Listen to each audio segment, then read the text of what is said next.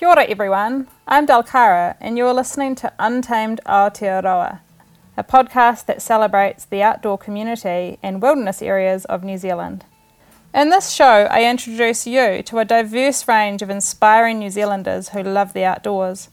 We'll be covering themes linked to adventure, well-being, conservation, and the professional outdoor scene in New Zealand. Just live your dreams, be wild and. Ain't no need to explain them to me. You can run to the mountains or run to the sea. Just live your dreams, be wild and free. I'm excited to announce that the Federated Mountain Clubs of New Zealand have come on board to sponsor this podcast for the next 15 episodes. In 1931, visionary members from a few tramping clubs came together to create FMC. The goal was to celebrate a common value the freedom of the hills. Initially, FMC was set up to fight the privatisation of what is now the Aoraki Mount Cook National Park. But these days, their goal is to advocate for the freedom of the hills and an outdoor life worth living. Initially, it was more about tramping and mountaineering, but in recent years, they've started to represent a much more diverse group of us from cavers, paragliders, and hang gliders to packcrafters and amateur adventure racers. FMC is the voice of New Zealand's outdoor people. When required, FMC also advocates for freedom of access to New Zealand's incredible mountains and the protection of our wildlands for everyone to enjoy. In each episode, I'll be sharing something about the FMC that links in with the interview.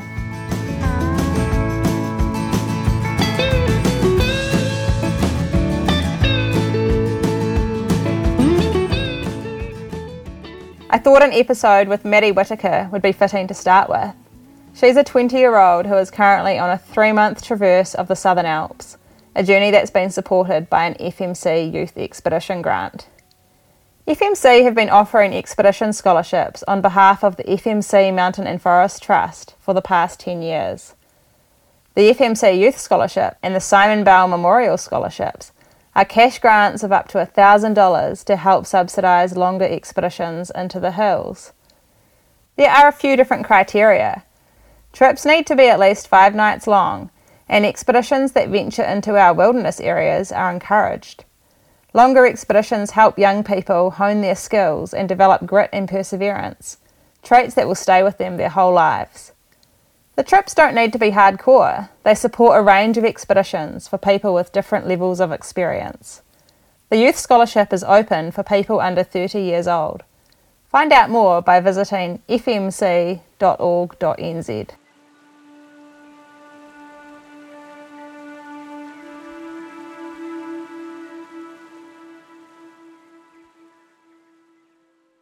I first heard about Maddie from her Outward Bound instructor, Tui.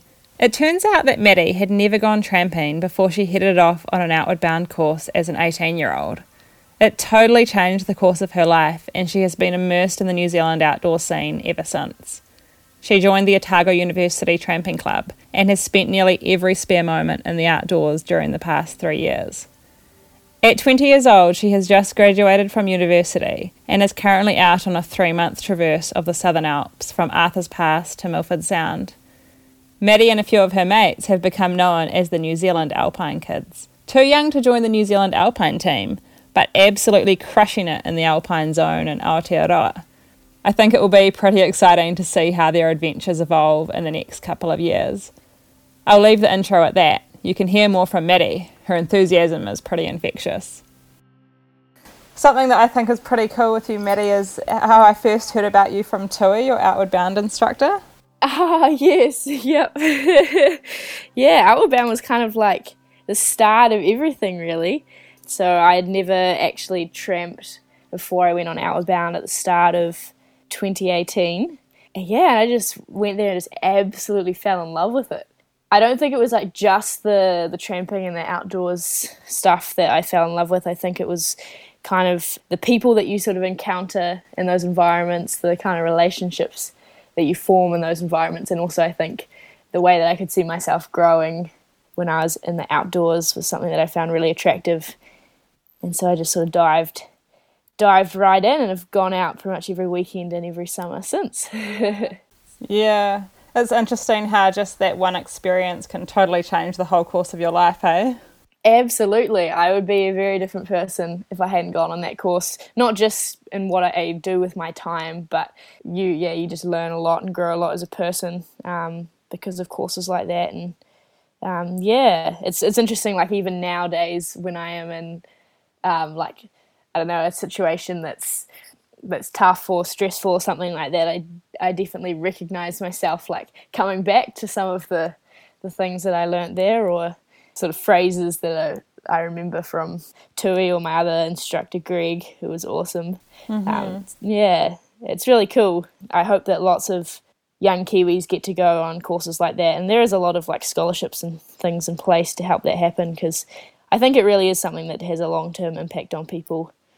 Yeah. Yeah. And was it for you? Because you went to school in Wellington, didn't you? I went to school in Auckland. Oh, actually. in Auckland, true. Yeah, Even bigger. yeah. So I kind of grew up. Um, I was like, I was homeschooled for primary school, and then uh, in a mixture of um, in Whangaparoa, um, a little bit north of Auckland, that's kind of absorbed by Auckland now, and um, in at Tarawera in the centre of the North Island. Oh, cool. Yeah, and then I did did high school high school in Auckland mostly, and then came down to Dunedin for my last year of high school and yeah, went out about the end of that year and sort of got involved with the tramping club at uni after that, and it's sort of taken off since then. Yeah. So for you, growing up with your family, what kinds of things did you do on your holidays? Did you do any camping or outdoor activities? No, not not really. Um, so I'm the youngest of five, so there was always like a clan of us, and I guess it, like we're always running around and like swimming in the sea or swimming in the lake at Tarawera. We were in the outdoors, but it wasn't sort of facilitated activities that like sort of camping or tramping or anything like that.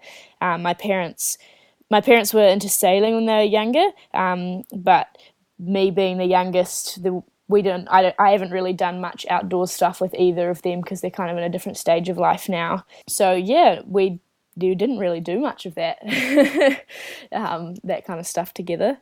Yeah. Yeah, interesting. Hey, it's like the opposite of my upbringing. Yet the things that both of us do now are so comparable. yeah, definitely. It's yeah, it is interesting seeing what what people fall in love with when it's not a like nurture thing. Yeah, totally. Yeah. and for you, I guess after that, you came to university in Dunedin shortly after Outward Bound. Is that right? Yeah. Yep. Yeah, lucky sure enough did. to fall into the amazing New Zealand outdoor club scene. Yeah, oh, I think OUTC is really something quite special.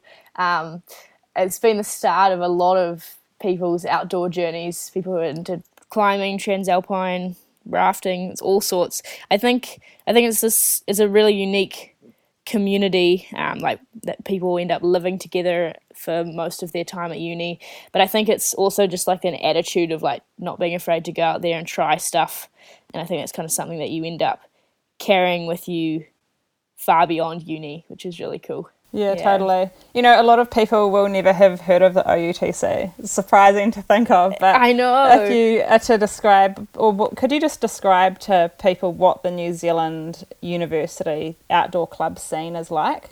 So it varies uni to uni. Um, the South Island obviously has sort of easier access to the mountains.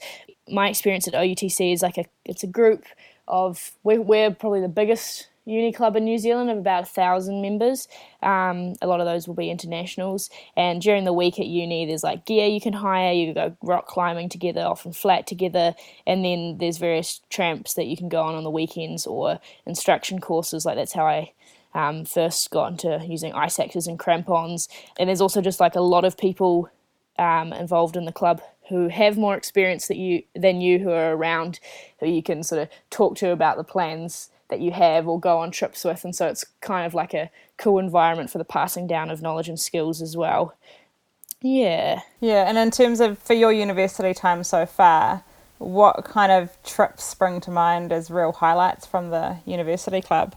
Oh, um, so usually, so they have club trips which are run where like a hundred people will go to like say Fiordland, and then there'll be like ten different trips going out. Um, that'll be of different difficulties. So they've got like the official club run trips, and then they've got trips, I guess, that have gone on with people in the club. Um, I think we did a trip uh, with a whole bunch of club people. It wasn't a club run trip, but um, we went up the Tasman Glacier up to Tas Saddle and spent a week up there, um, and that was really special.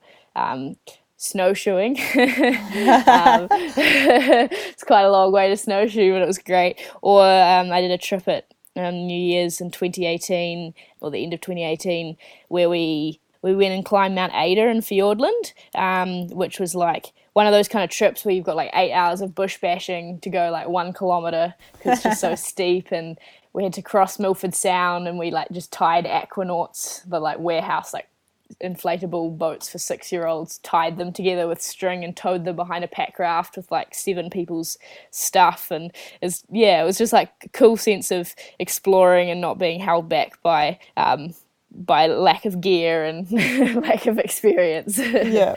It's almost this cocktail of, I mean, it's great because everyone's kind of young and excited. No matter what crazy idea you have, there are always 10 people that will enthusiastically agree to join you. Yeah, definitely. Yeah, I think that, that, like I guess something that I've been discovering recently is like, oh wow, that it's so much faster moving with two people than like six because I've always done trips that are like quite big, but that's quite special. I think I think there's a really strong like um, spirit of uh, like inclusivity in these clubs, and it's kind of a, it's a really cool place to sort of start out from. Yeah, and the kinds of people that you have joining the club, for a lot of them, is it their very first interaction with the outdoors in New Zealand, or have they come from that background? We get such a variety of people. So, like when we have our club run trips, and we've got like say the ten different ones going to Fiordland, there'll be things right for people who have never tramped before we get a lot of internationals who might have done the equivalent of like one great walk or something like that.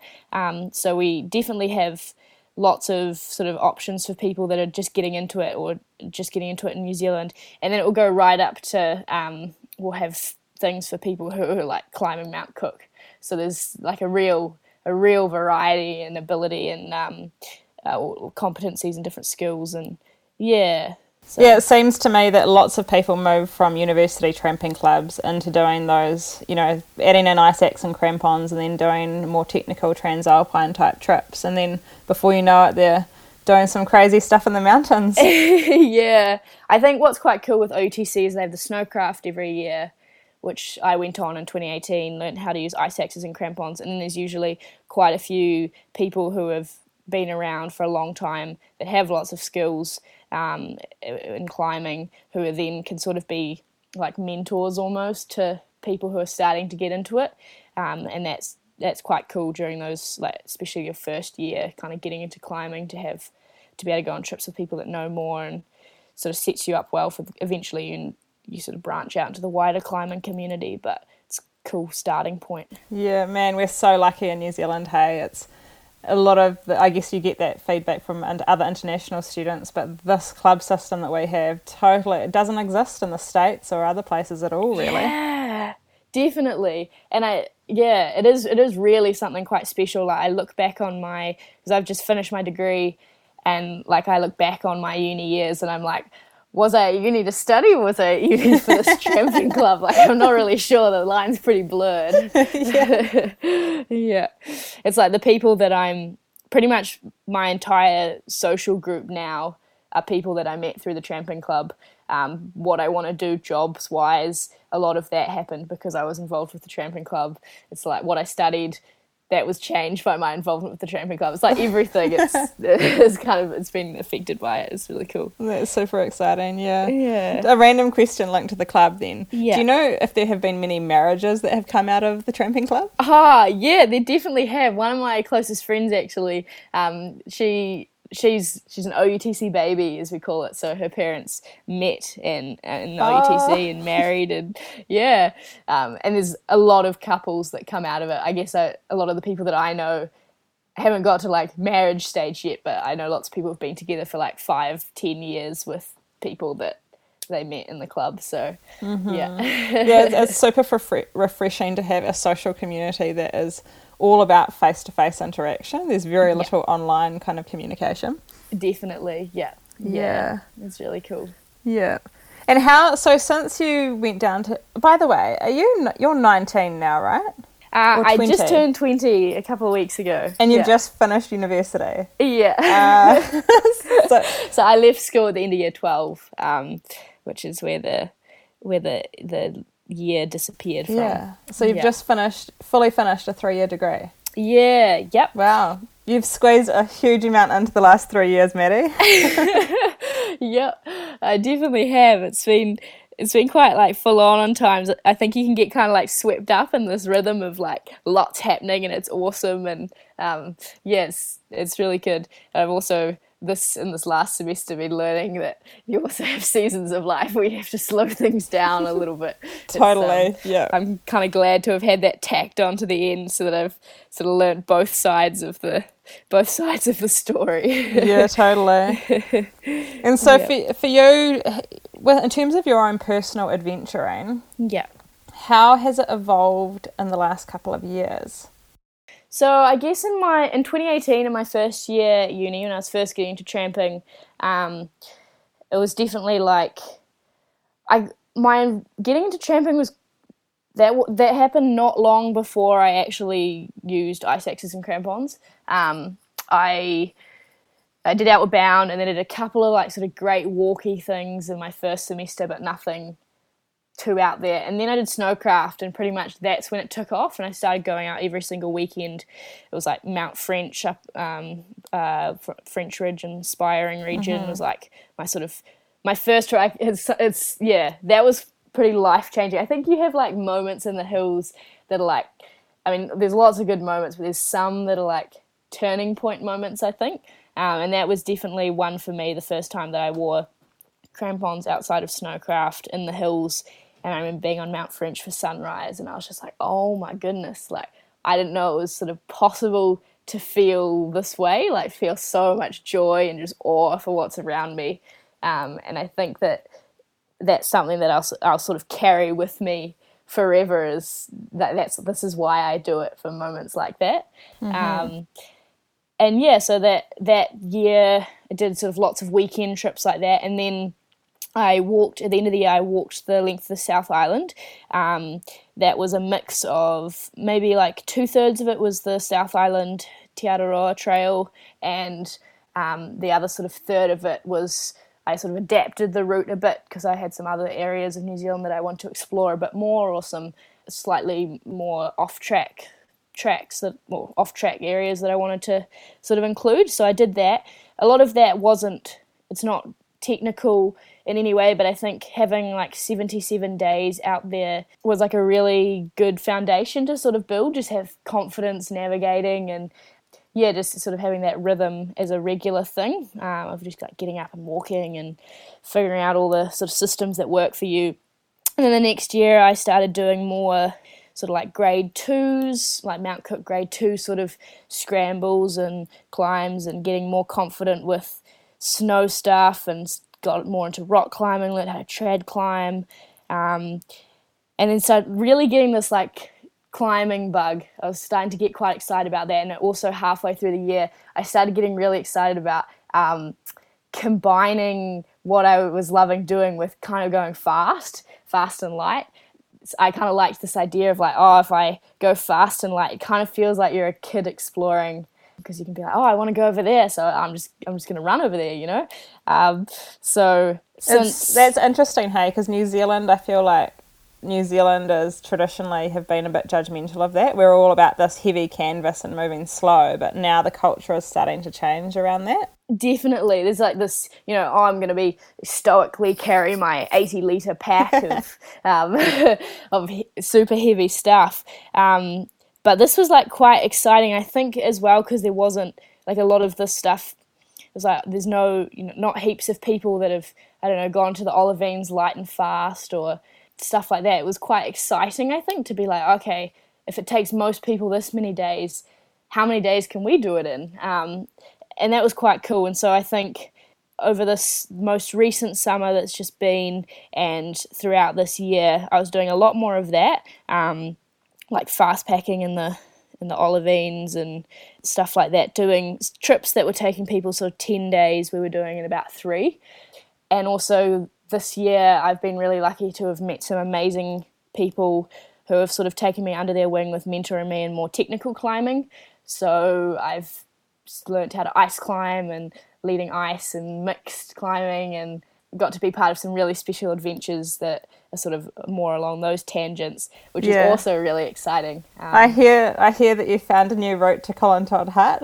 yeah, we did indeed. That was uh, that was another of those like turning point moments. I think for me, it was just absolutely fantastic. Um, like we did like a twenty five hour day camp to camp, so it was it was quite a big mission. Um, but it was just awesome. Um, I think that like I I didn't lead. Um, any of the pitches on that. It was um, I was seconding, and Jazz and Ruri were leading all of them, and very sort of patiently mentoring me with ice climbing technique because it was something that I was quite new to. Um, So I guess I mean p- some people have no idea of what this place is like. So do you just want to describe to me describe to me the journey of actually getting to the route and then what the route and that experience on the route was like? So we walked up the Matukituki Valley, um, which is like below Mount Aspiring. A lot, a lot of people who have tramped might have gone to Aspiring Hut or um, French Ridge, Liverpool Hut there in that region. So we walked up the valley to near the head of it. Um, it's about like a maybe a fi four or five hour walk kind of thing. And then we camped in the bush on the valley floor, um, sort of right at the bush line. And then the next morning we got up early and it's sort of like a whole bunch of um, sort of snow slopes that you have to go up um, to sort of get to the start of the, the technical climbing. There's some seracs, which are like these big ice, the edge of a glacier where it's sort of falling down the cliffs. There's some seracs above you that you kind of have to run under, which is a little bit exciting. And then you get to the start of this climb after maybe like four hours from camp, and it's just like straight up. Well, to someone that hasn't done a lot of ice climbing, it feels like it's just straight up. Um, and yeah, it's just sort of ice, ice all the way up for 450 meters, and sometimes it's really nice ice that's like you you can put your ice axes and crampons like wherever you want. And sometimes it's sort of textured in a way that makes it a bit more difficult, and you sort of have to think about your body positions a bit more. But yeah, just like we summited at like midnight, so from like about 10 a.m. or till midnight, we're just climbing this ice, and it was awesome. And yeah, yeah, ice climbing and mixed climbing really, and trad climbing as well. All of them appeal to me quite a lot because there tends to be like a, a bit of a like problem solving element in it. I think. Um, Totally, and you don't you don't quite know the conditions till you're there. You can't exactly plan it all in advance. You have to do it on site, right? Yeah, and sort of finding where you can place your gear to um, keep yourself safe, making anchors, or as you're climbing, um, putting in bits of gear that your rope will connect to. Um, that's like sort of an unknown, and you're like, "Ooh, that looks like a crack that I might be able to put a put a piece of gear into." And it's like, "Ooh, what you know, what one's going to fit?" And if I put all these bits in here, will I have enough to make my anchor further up? And it's yeah, I really find that quite exciting. Um, Yeah. Oh, that's an incredible experience, hey. And you guys were nominated, or I don't know, did you actually win the award for that? Um, so we were yeah, we were nominated for sort of one of one of the ascents. They, they list a whole lot of ascents for the Macpac Alpinist of the Year award, and um, yeah, we made that list, which is really exciting. Um, uh, Alpinist of the Year went to Ruri, who was on our climb. He also pioneered uh, a whole lot of other new routes. It was kind of like there was this list of significant ascents, and it was like, oh, Ruri's on most of them. so it was really, really cool to see um, to see him get that award for some amazing climbing. Yeah, Yeah, it's classic. Eh? He's had only been back in the country for a few months, really. and He's Yeah. already out at it. definitely. Yeah, I've been really lucky to have learnt a lot off um, off him and Jazz. They have a lot of knowledge to share. yeah. that's awesome. Yeah, Rory just started um, the Alpine Club team, oh, sorry, the Alpine Search and Rescue team in Mount Cook in Oh, Aoraki, awesome. which is great for them. Yeah, Yeah. definitely. Yeah. I guess one other interesting thing about that route, or that came to my mind, was the fact that you got to name it, I think. Yeah, yeah. So we ended up calling it Antics, um, which is uh, the na- actually the name of the Otago Uni Tramping Club's annual publication. Yeah. Um, and one of the reasons we did that is um, the Matukituki Valley is like a, a, a sort of an area that OUTC goes to every year or multiple times a year. Um, Jazz used to be in the tramping club um, as well. He was part of it for about nine years while doing his PhD. So he was like, "Yeah, I've been up the Matukituki something like." It was like 18 times or something ridiculous like that. So it was sort of, I guess, playing and uh, taking into account like the sort of special connection that OUTC has to that, and how if it wasn't for the club, I wouldn't be climbing with Jazz, and Jazz might not necessarily be climbing. And yeah, it was Yeah. it was sort of yeah along That's that tangent. special. Yeah, I think finding Antics magazines and random huts in the middle of nowhere is always a highlight for me. yeah, yeah, it's cool seeing what everybody's been up to. Um, It's crazy, you know, these university magazines are full of so many epic adventures and just great humour and poems and tales. Like, way better than any commercial magazine or book. yeah, ah, it's great. And so it was quite cool after after that climb, then being like really psyched on um, technical climbing and um, getting to go to the. Um, I helped out instructing a snowcraft course at the Remarks Mixed and Ice Fest, but also got to have some climbing time before the instruction courses started, where I could um, develop some of my skills in that area and was sort of mentored by um, some of some of the really good climbers there. And so that was quite cool to sort of have that to follow up directly. And now I'm like, oh, it, I'm really excited for the summer, but I'm also like, oh, I'm so excited for the Winter. next winter to come around so I can do more. Yeah. It's interesting, you know, your progression has happened really, really quickly from having not Yeah. much outdoor background. How have you found it with like your feelings around risk and decision making around different dangers? Is that something you're really aware of with the quick progression? definitely so i think i think something that like a lot of people won't realize like because i have progressed really fast but also i am averaging about 200 to 250 days a year in the backcountry Yeah. um, so like what might take someone 10 years um, they've they might have spent the same sort of amount of days by the time you you know yeah when you compare the Yeah. number of days i've spent so it seems really quick but the, there is still like a lot of foundation going down but there's definitely always like yeah it's really important to um I've been made especially aware of that um, this year, losing a couple of friends in the hills in a climbing accident, and and um, I had a friend that had a accident crossing a river, and it was like, wow, you know, it's it's not it's not a game that you're playing when you're out there. There's um, each risk that you're taking isn't just a risk that you're taking yourself, but it's like all the people that you love are also taking that risk with you. Um, and so I'm definitely aware aware of that. Um, and you know, I, I have to trust that all the people that I love who are out doing all these amazing things will make good decisions um, because I don't want to lose them. And so I'm I have to make good decisions as well. Um, Yeah. Because you know they're trusting me to do that as well. Um, Yeah, I've often found it's a good. It can be a good way to make decisions sometimes. Hey, when you're in a in a scary situation, is is thinking of people that love you and what Yeah. they would be thinking if they were watching you or knowing what decisions you were making. Definitely, yeah. Uh, this this Christmas, um, last Christmas actually, I climbed Sefton with a friend on Christmas Eve, and um, so we we'd got up early, done that, and then we were coming to walk out on the the west coast side, and we got to this glacier at about nine a.m. So we're like, oh, you know, hope that's still relatively early. It should be all right. And we got there, and it was already like wet sliding because the sun had come on it, and we were like, oh, like people, you know, if, if we if we don't cross this now, then we're gonna miss Christmas, and people will like clearly notice. But then we're like, oh no, it, it'd be much worse if we had an accident on Christmas, and so we, you know, we just waited for the the sun to go off it and things to firm up, and we were out late. But that was one of those moments where you're kind of like, oh. No, the most important thing is to come back in one piece. Yeah. Um, yeah.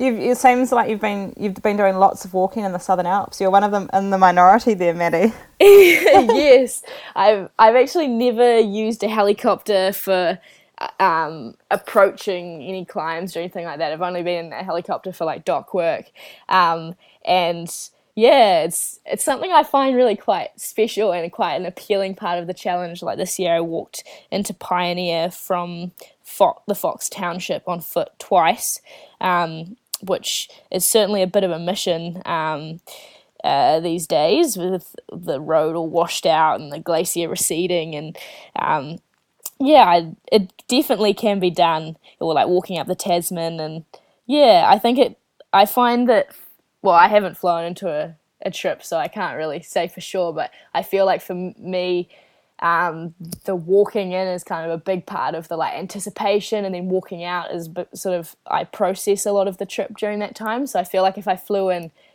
that would kind of be a little bit skewed. Yeah. Um, and I totally agree. I flew into the Alps for the first time in New Zealand this year, and yeah.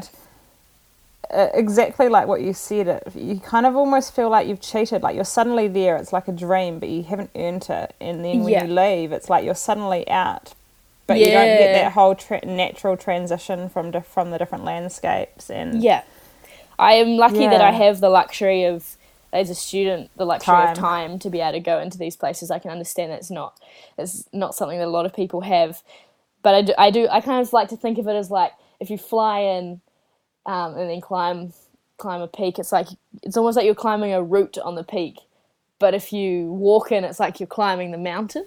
Definitely. I, know, I kind of like to think of it like that, but yeah, yeah. did you have, you know, when you went into Pioneer twice, did you have quite different access conditions each of those times? Definitely. So when we first went in in um, uh, Waitangi weekend um, this year, it was like since the river had like shifted right up against this bluff um, quite near to the Fox Township, no one had really been, um, or not a lot of people had been up there since. So you had to like bush bash. It was kind of unknown.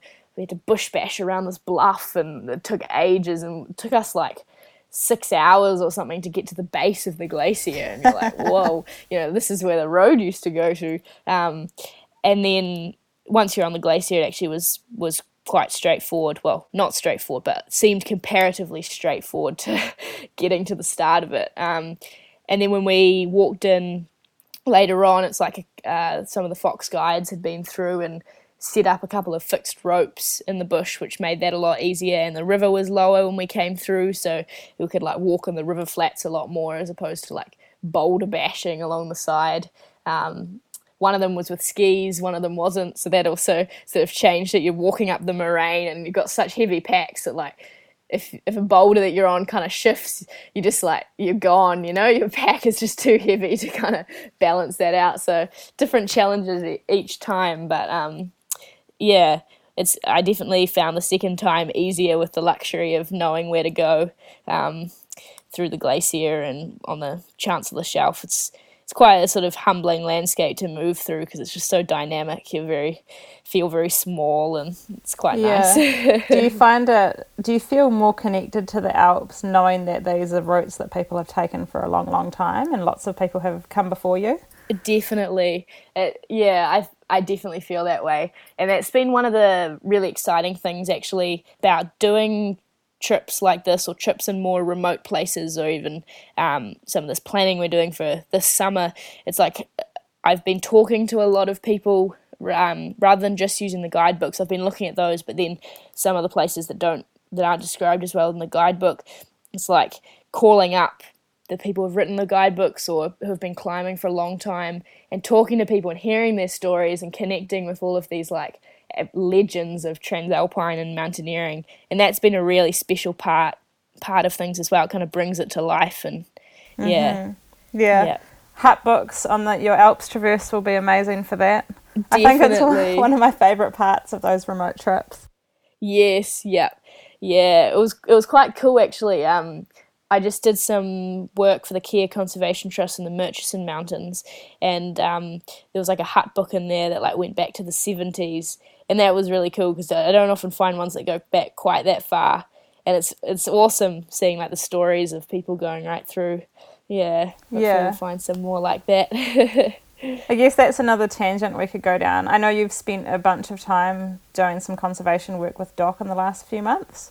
Yeah. How did how did that first come about? for you? Um, so I first got involved with that last summer through um, I was a Sir Peter Blake DOC ambassador, um, which is essentially like you just apply for to be a part of this program um, for 18 to 25 year olds, and they select two DOC ambassadors, and you get to go on a sort of different experience. So the other DOC ambassadors work with the Takahe team, and I got to spend um, some time out on Anchor Island in Dusky Sound working on the Kakapo team, and it was just like it was absolutely incredible. Probably like a couple of the best weeks of my life. Um, I think I had always kind of thought before that that work was something that you kind of did to fill in the Monday to Friday between the weekends where you're kind of living. I guess maybe that's how I felt about uni. um, but then I went there and it was like I was just fully absorbed by the work and for for once I was like in the in the bush because you know the highest point on this island is like 400 meters but I was in the bush and working with these birds and I wasn't thinking about climbing. Like I wasn't thinking, oh, I wish I was, you know, somewhere else where it's higher. And because like often at, you know, at uni, I'm just thinking about climbing the whole time. But I was just like fully present, and that was really something special. So um, since then, I've uh, in the last year, I've spent over oh, I've spent almost two months in Dusky Sound on um, Anchor Island and Resolution Island doing um, bird work, but also a bunch of trapping work. Um, and I've also spent some time on the Kea conservation team and the um, and volunteering with the rock wren team. Um, yeah, I feel really lucky that I've found something that's just so so exciting to me. Like I can't believe that you get paid to do this kind of work. Um, so yeah, I, I, look forward to seeing you know where I go with that kind of stuff. Um, yeah, because did you your university study was wasn't it more science? What was it exactly? So I started out, I came to uni and I studied physics, um, but I changed that uh, halfway through my second year of uni. I changed to an ecology major, which is what I'll be graduating with an ecology oh, major awesome. and a physics minor. Um, I think that sort of change reflected not only a change in myself as I got into more outdoorsy stuff, I became more interested in studying something to do with that, but also I, I'd spent a lot of time with tramping with people who were studying ecology and they had this really cool like sense of how they fitted into the bigger sort of picture of what was around them. And that was kind of something they had this awesome sense of wonder as well. Um, and so that was something that i kind of wanted to to learn more about and share in and so that was kind of why i started and i just absolutely love it. It's fantastic. Yeah. Man isn't life awesome how you can it's just impossible to plan. You have no idea what's coming up. All these opp- opportunities, and you know, you meet one person, and suddenly the course of your life changes. You go on one DOC trip, and then your thoughts yeah. about career change, or totally, yeah. yeah. And so next year, um, I'm gonna be doing a master's, actually working um, something that's supervised by the uni and by DOC, working with Kea. Um, oh, what are you Alpine. doing exactly? Um, so probably going to be looking at something to do with um, it's not like fully confirmed yet but to do probably with like how kea move around in the Alps so yeah. um, yeah. It sounds so, like the ultimate excuse to spend more time in beautiful places hey? Yeah I was definitely like I'm going to design a project that has a high fieldwork component. Yeah. Yeah. In terms of the South Island I mean you must feel quite connected to the South Island now definitely I don't really feel even though I lived in the North Island till I was 16. I don't really feel like that's home at all anymore. I think because also all of my family have shifted down where there's mountains. Um, is definitely feels like home. mm-hmm. Do you yeah. have a particular like national park or area that's your go-to or your favorite? Um, I, I Fiordland is really quite like close to my heart. I think, especially having done this DOC work. Um, yeah, being out in Dusky Sound is is a particularly special place to me. Um, yeah, I think that that sort of area is. It's yeah. sweet, hey. It's just so unknown. So many parts of it. You can still go on adventures there that you know you don't even know if they're possible. You don't know how long they'll take. Yeah, um, definitely. Yeah, it's sort of yeah. Nothing feels quite as like wild and remote and untouched as some of those places. Um, Have you come across Stanley Mulvaney's blog? Blog? Yes. Oh, it's amazing. I came across it while I was um, uh, doing this preparation for the Southern Alps Traverse, and there's some amazing stories in there. Yeah. yeah. He's pretty classic. I interviewed him for a packrafting podcast and I oh, tried cool. to get him to explain Fiordland and he was so understated about absolutely everything. And you know, would just rattle off these insane routes that Yeah. were virtually impossible to everyone, just like it was another weekend trip for him. Yeah. yeah, definitely. Yeah, Fiordland's got like a lifetime of exploring in itself. Um, but yeah, there's just a lot of places there you you know spend a, a day getting away from the road into some sort of remote area and it's just like instant transcendence it's really special Yeah, that's cool. And for you, at the moment, you said that you're just preparing for the Southern Alps Traverse. Yes Tell me what, what the vision has been for that and how long you've been working towards it. So I think since I I did that um, tramp of the South Island uh, in the summer of 2018 and 2019, um, I I was quite new to sort of all of that stuff then, so I didn't have the skills to even really envision a trip like this. Um, to sort of think of it as being possible. But while I was walking, you know, I started reading about these people that were doing this, and I was sort of walking through the through the valleys and the easiest passes, and being like, oh wow, you know, those mountains over there. Wouldn't it be cool to like go out for this kind of period of time, but be up there? Um, and so it was something I kind of started thinking about quite a while ago, and then have been building up the skills for the last um, I guess two years since then um, to be able to make this happen. And then this year, it's it's been like a lot of a lot of time. You know, lockdown was lots of dehydrating and looking at maps. And um, I'm really lucky. I've got an amazing team of three others that I'm going with, who are pretty much like my three closest friends. So it's going to be really special to share that. Who, who are they and how did you connect with them? Um, so Toria, Scott Fife, Tom Hadley, and Connor Varson. Um, so Toria, uh, all of them I met through the tramping club. Um, oh, actually, I met Tom. I met Tom at a science thing at school. Um, actually, um, but we didn't really become friends until we came down to uni um, and did tramping stuff. Connor's my flatmate, and Toria and Tom are another two really good friends of mine.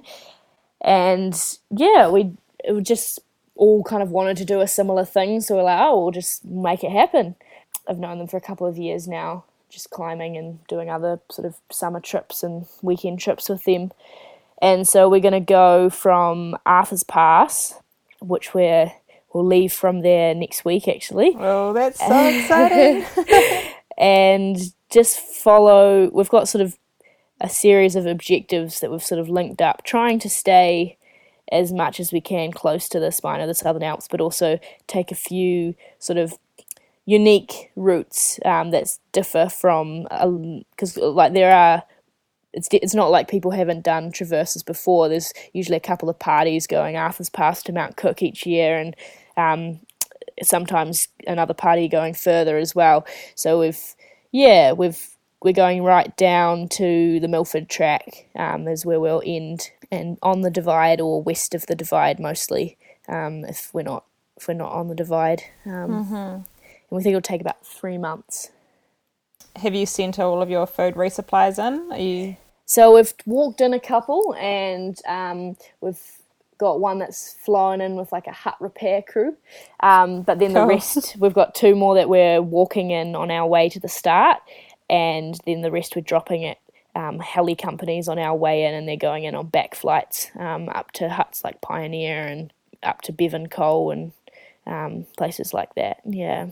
Oh, that's going to be so exciting. Yeah, so Yeah. right now it's like we're just sort of getting the last of last of the drops all together. It's like quite a big thing being like how many snacks am I going to want for this 12 day section after I've been walking for 2 months? Like I'm going to be pretty hungry at that point, but also uh, this weighs a lot. Yeah, you know what's hilarious is on our Alps Traverse, we had such good weather. We had way too much food. None of us lost weight, and we were just people were trying to give away like one kilo blocks of cheese. wow. Oh, that sounds like the dream. The, the dream problem to have. it's a it's not a problem that you normally envisage, is it? No, because I've been talking to like um, Lydia and Alan and Alexi, who did a full traverse of the Alps a couple of years ago, and it was like they're like, yeah, you know, this was the first day in like in like 30 days that it wasn't raining, and like you're like, oh, I hope we get better weather than that. Yeah, totally. Oh, that's super exciting. I guess that links into. I'm kind of keen to chat about the FMC a little bit because Yeah. what they do is so awesome, especially for getting young people out onto these longer trips. Absolutely. Have you had a bit of background with the FMC? Yeah, so when I first did that tramp of the South Island, I had a uh, FMC Youth Expedition Scholarship, and we've been lucky enough to receive another one for our traverse as well. Um, so they've definitely been a big part of enabling me um, to get out there.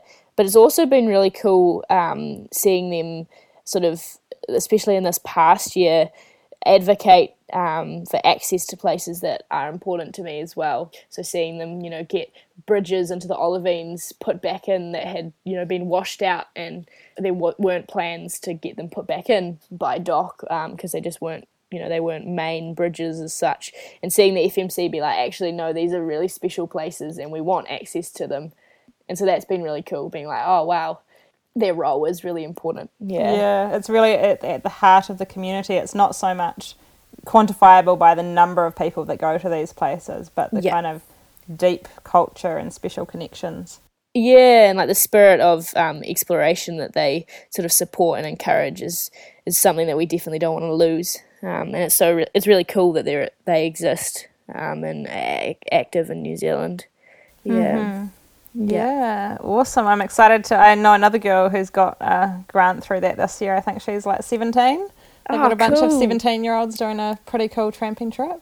It's so awesome seeing the stories that come out and then seeing Yeah. how those stories snowball and inspire other people as well. Definitely, yeah. And I, I like that they support all sorts of journeys as well that are going out and people who are quite new to it, um, like myself back, you know, when I got a grant for that walk, it was like a big enabler um, for me to go out, even though what I was doing, you know, it's, it wasn't it wasn't as complicated as a lot of the other trips that were getting supported, but they still were like, oh no, this is this is important, you know, for for that person, it's a really significant thing and will be an important foundation, and it's cool they recognise that. Yeah, whereas some other things, it's like you need to already have achievements behind you, or it needs to be a more goal orientated trip. Yes, and it's hard because it's like, how do you get to that point if you're sort of getting into it? And so it's cool that they're helping people right from the start. Yeah. Yeah, do you, in terms of your own motivation to be outside, do you, are you motivated by things that are first, like first ascents or journeys, or is it just being out there? What, what drives you personally? I think I think there definitely is something that, that excites me about sort of unknown places. Um, that was something that was quite cool about that Olivines trip that we did earlier in the year was like you know you, you can get a little bit of information but you've just got to go and see what happens and use your sort of all of your skills together when you're there to be like oh wow there's a there's a lake in front of us that didn't there used to be a glacier that we were planning on crossing but now you know there's a huge lake here. We've got to solve this problem. Like, uh, which route are we going to take? Things like that, I think I find are quite exciting, and something that might be in the form of doing a new route on something, or it might be um, just you know going to really remote areas and doing a transalpine route through somewhere, or trying to do something fast and see if you can accomplish it in that time. I think that that aspect of it is quite exciting for me. Yeah. Mm-hmm. Yeah. Yeah, it will be interesting. I'm quite fascinated by how people's motivation changes as they get older. Yeah. And if it changes, like for some people it doesn't and they stay driven by the same things, but for most Yeah. people there's this like natural shift to other things. Yeah. I thought it was quite interesting. Like when I was doing the TA, a lot of people were like, oh, does this make you want to go and do like the PCT or other long trails? And it was like, oh, no, it's made me want, realize how much going off the trail um, motivates me and excites me. You know, I want to get to more remote places. So that, that was quite cool. That's sort of fascinating. Yeah. I'm curious to see what happens with that. You know, the culture of through hiking is very new to New Zealand, but it has already changed our outdoor scene quite a lot. Yeah. It'll be interesting to see what, because a lot of Kiwis are now doing that. Yeah. um, to see what they do afterwards and what doors it opens for them. Yeah, definitely. For sure. Yeah. What other what other stuff are you excited to chat about? Oh, oh, oh, man. It would be sweet to hear a tiny bit more about some trips that are really memorable for you. Yeah, absolutely. Um, Like, not necessarily a crazy trip or a really hard one, but do you have any trips that really, you know, spring to mind that are just really a really special place that always sticks with you? Yeah, I think that um I think Aspiring is like was a really cool trip for me. It was like um a really big it was like a really big cluster when we did it. We had 10 people. That sounds like a nightmare. yeah, I remember like as we left the car park, like one of the people was like, "All right, if anyone has to stop and tie their shoelaces, you know, we're leaving them behind. You know, you can't stop for one person." Um, but that I think that was a one of those sort of trips where, um, yeah, just a strong sense of like exploring together, and that a lot of these sort of peaks that are made out as sort of really full on, difficult, not accessible to people without a guide sort of thing. I think it was cool to be like, oh, okay, actually, like you can you can work on your skills for you know for a couple of years or however long you can dedicate in time and go and do these peaks yourself. I think that was kind of quite cool because then from there I was like, all right, like wow, I you know I climbed Aspiring. That's like a really big deal. But I didn't, you know, I didn't have a guide and I hadn't done a huge amount of courses or things. But I'd just gone out and put in the time to make that happen. And so that was quite exciting for me, I think, because then I was like, okay, well, I have these other peaks I want to climb. Mm-hmm. So I I can or I want to traverse the South Island. So it was like, okay, I just need to go and put the time in. I think that was kind of Yeah. quite cool. It's Um, sweet. It totally reframes what you think you can do in your own mind, which is often the biggest barrier for people. Yeah, definitely. Yeah, I think it was cool for me because, like, I I'm not a fast person. I I especially notice this with running. Like, I I'll never be a fast runner, but I can keep going like forever. And so it was quite cool. I think discovering, getting into like climbing and transalpine and tramping and being like, wow, like this is this is my thing, you know, because it's not a game of even with fast packing, which you think is fast, it's not it's it's ultimately about just keeping on going.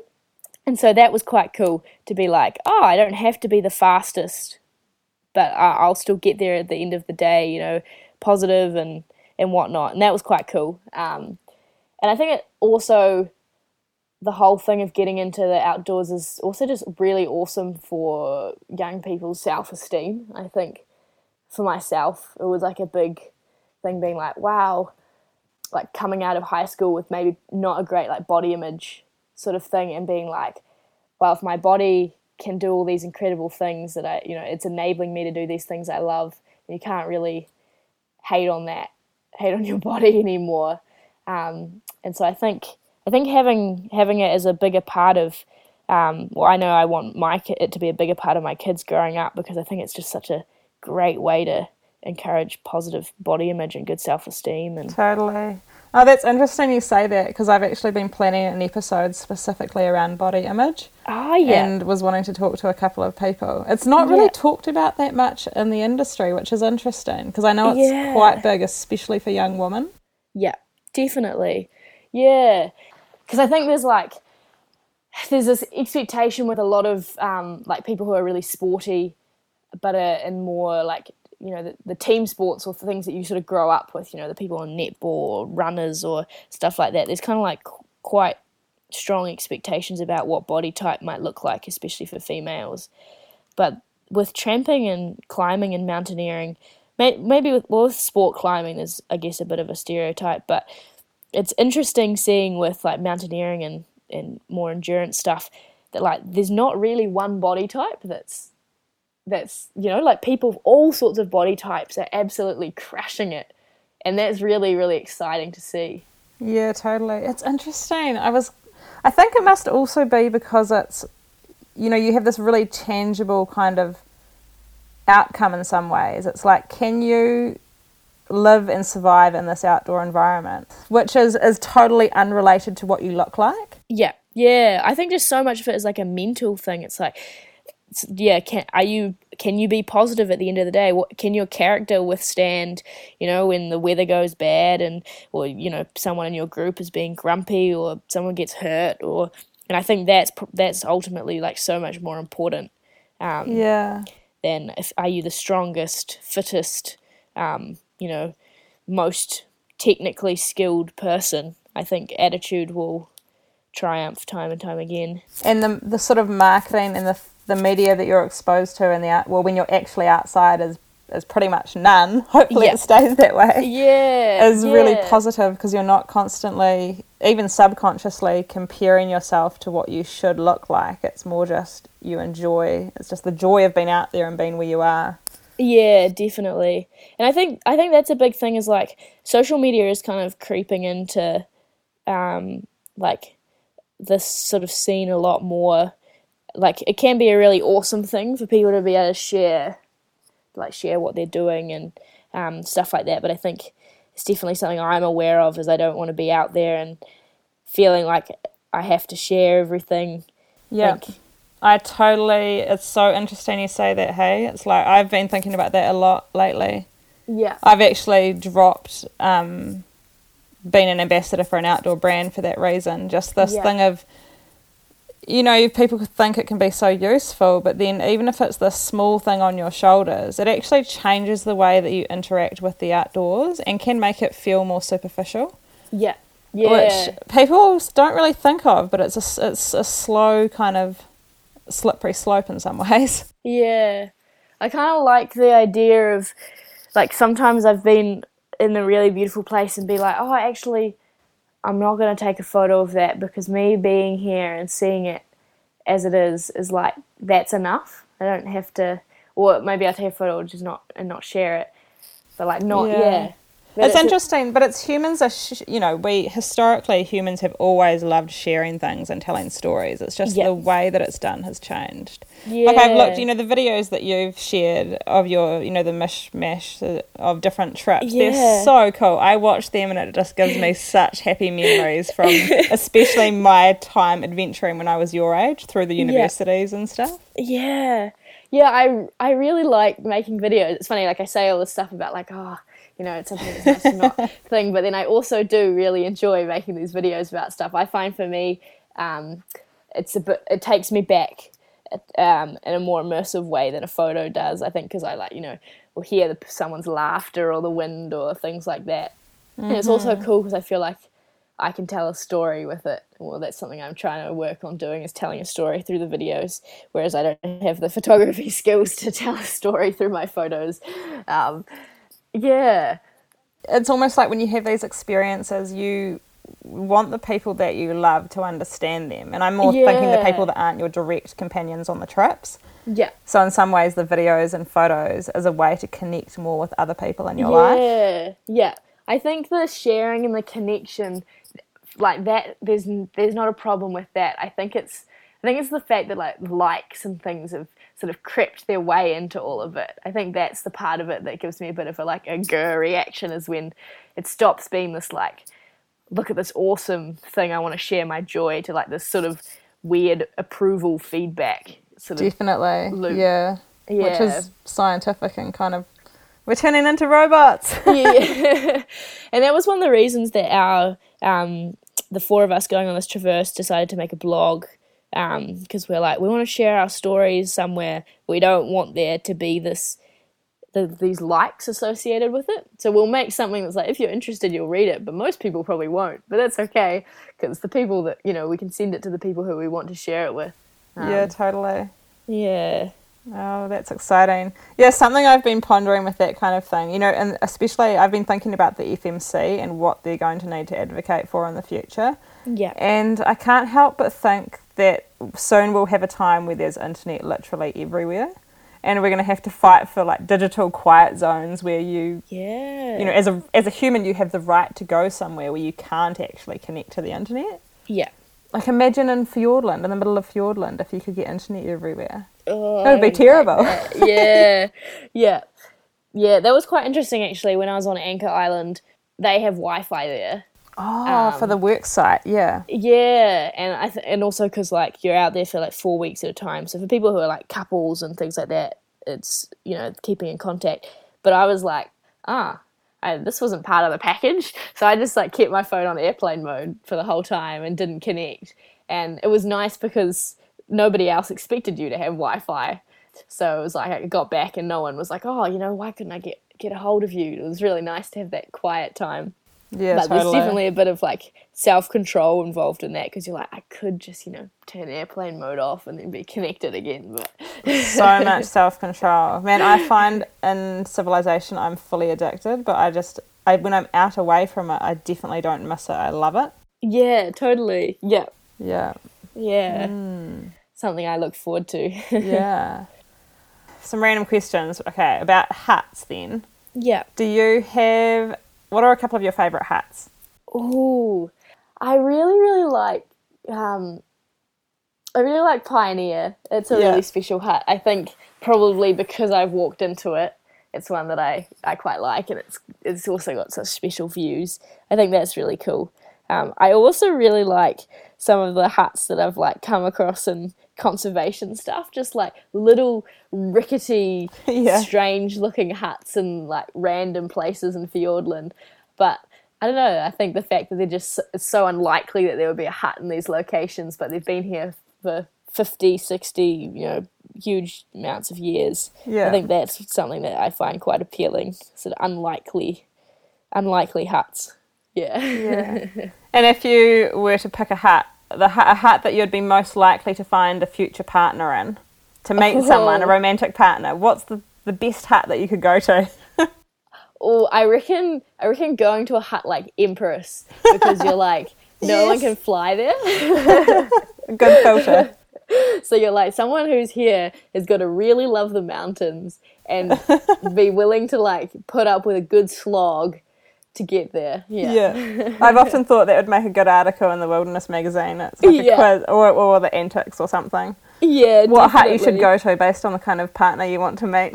Yeah, maybe I should write an article for 2020 Antics about this. It's a good idea. It's so, I've thought about it a lot. You can ask me for some ideas. yeah, awesome. Oh, you well, Antics welcome submissions from from people outside the club. So yeah. you know, me and a friend from the Canterbury University Tramping Club used to have that as a backup plan. We were like, well, if we're single and old one day, we're just Yeah. going to put advertisements up in some huts. So we actually discussed what huts would be best, and it was quite funny. That's great. She's married with a few kids now, so she never needed it. Yeah. oh man. Yeah. I think that's, I've pretty much, is there anything else that you're excited to yarn about? Um. We never talked about like women in the climbing community. Oh yeah. Do you have any thoughts on on females and mountaineering in New Zealand?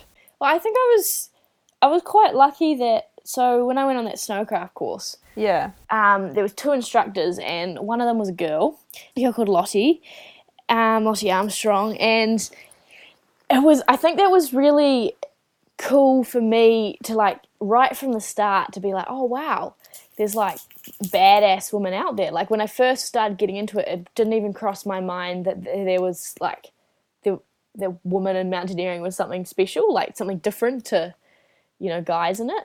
And then I started going on mountaineering trips, and I was like, oh, it's like you know, it's me and this number of guys, me and that number of guys. Like I was always the only girl kind of thing for quite a while.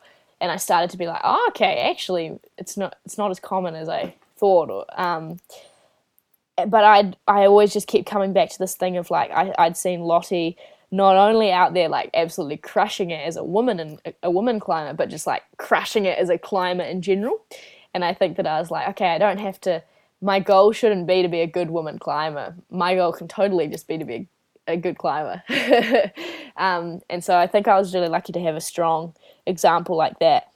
Um, and so as a result of that, I've I've tried to I've instructed a few snowcraft courses for the uni since and tried to be involved in in sort of formative snowcraft and other things like that because I want there I want for other people like myself that are getting into it to be like to see a to see a woman out there for it not to be for it to be a part of things from the start because I think it is important It is so interesting, and you know the research all shows that it's this idea that you have to see it to be it, and that that representation allows you, you, you know, you connect with people more, and you Yeah. connect with the idea of what you could be or become. Yeah, definitely. It's yeah, think- fascinating, yeah. yeah. and it it is such a thing that like. I, I am really inspired. Um, like as as I've got into more technical climbing, it's like seeing. I've seen other. I've met more incredible um, women that are out there just absolutely crushing it.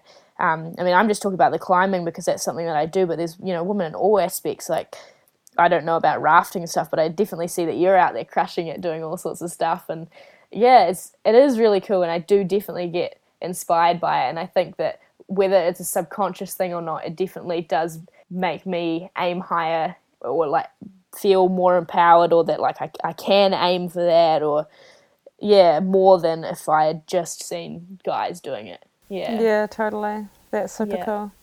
Did you sort? Did you meet Bea in the mountains? I did, yeah. Yeah. I, um, She's lovely. Yeah, at Pioneer, I was up there with Bea and um, Petrushka, and both of them were just like absolute crushes, and they were also really, really lovely at, um, you know, talking me through uh, what they were observing in avalanche conditions and things like that, which was I was doing, I was learning some heavy stuff at the time for Avi level one, and it was I was just like, wow, yeah, it was awesome, and Bea was like. She was like, oh, when, I think when we arrived at the hut, she was like, I'll be your mum at the hut for, you know, and I was like, oh, this is so lovely. Really, really cool people that I've, I've stayed in contact with since, and I, I hope to, to either run into them in the hills again or climb with them in future. Yeah. Just live your dreams, be wild and free. Ain't no need to explain them to me. You can run to the mountains or run to the sea. I really loved hearing more about Maddie's adventures and her pathway in the tramping and mountaineering world. I think the enthusiasm she has for being outdoors is super inspiring. Yeah, and also really contagious for people of all ages. I also think that her journey into the outdoors is a reminder of the incredible support network that we have in Aotearoa, specifically of all of our outdoor programs and clubs that help introduce young people to the outdoors. I think we can be especially proud of our university outdoor club scene, which has been going strong for several decades and yeah, has provided so many Kiwis with that introduction and the foundation that has enabled them to go on and achieve great things in the outdoors, or also just have that lifelong participation and love for being outside. I plan to catch up with Maddie and her friends again after the summer to hear a bit more about their big Southern Alps traverse trip. Hopefully, we can hear a few more stories and details and, you know, transport you there a little bit. Make sure you tell your mates about the podcast. You can subscribe to Untamed Aotearoa on all the main podcast apps. And yeah, well, Happy New Year, and we'll catch you next time.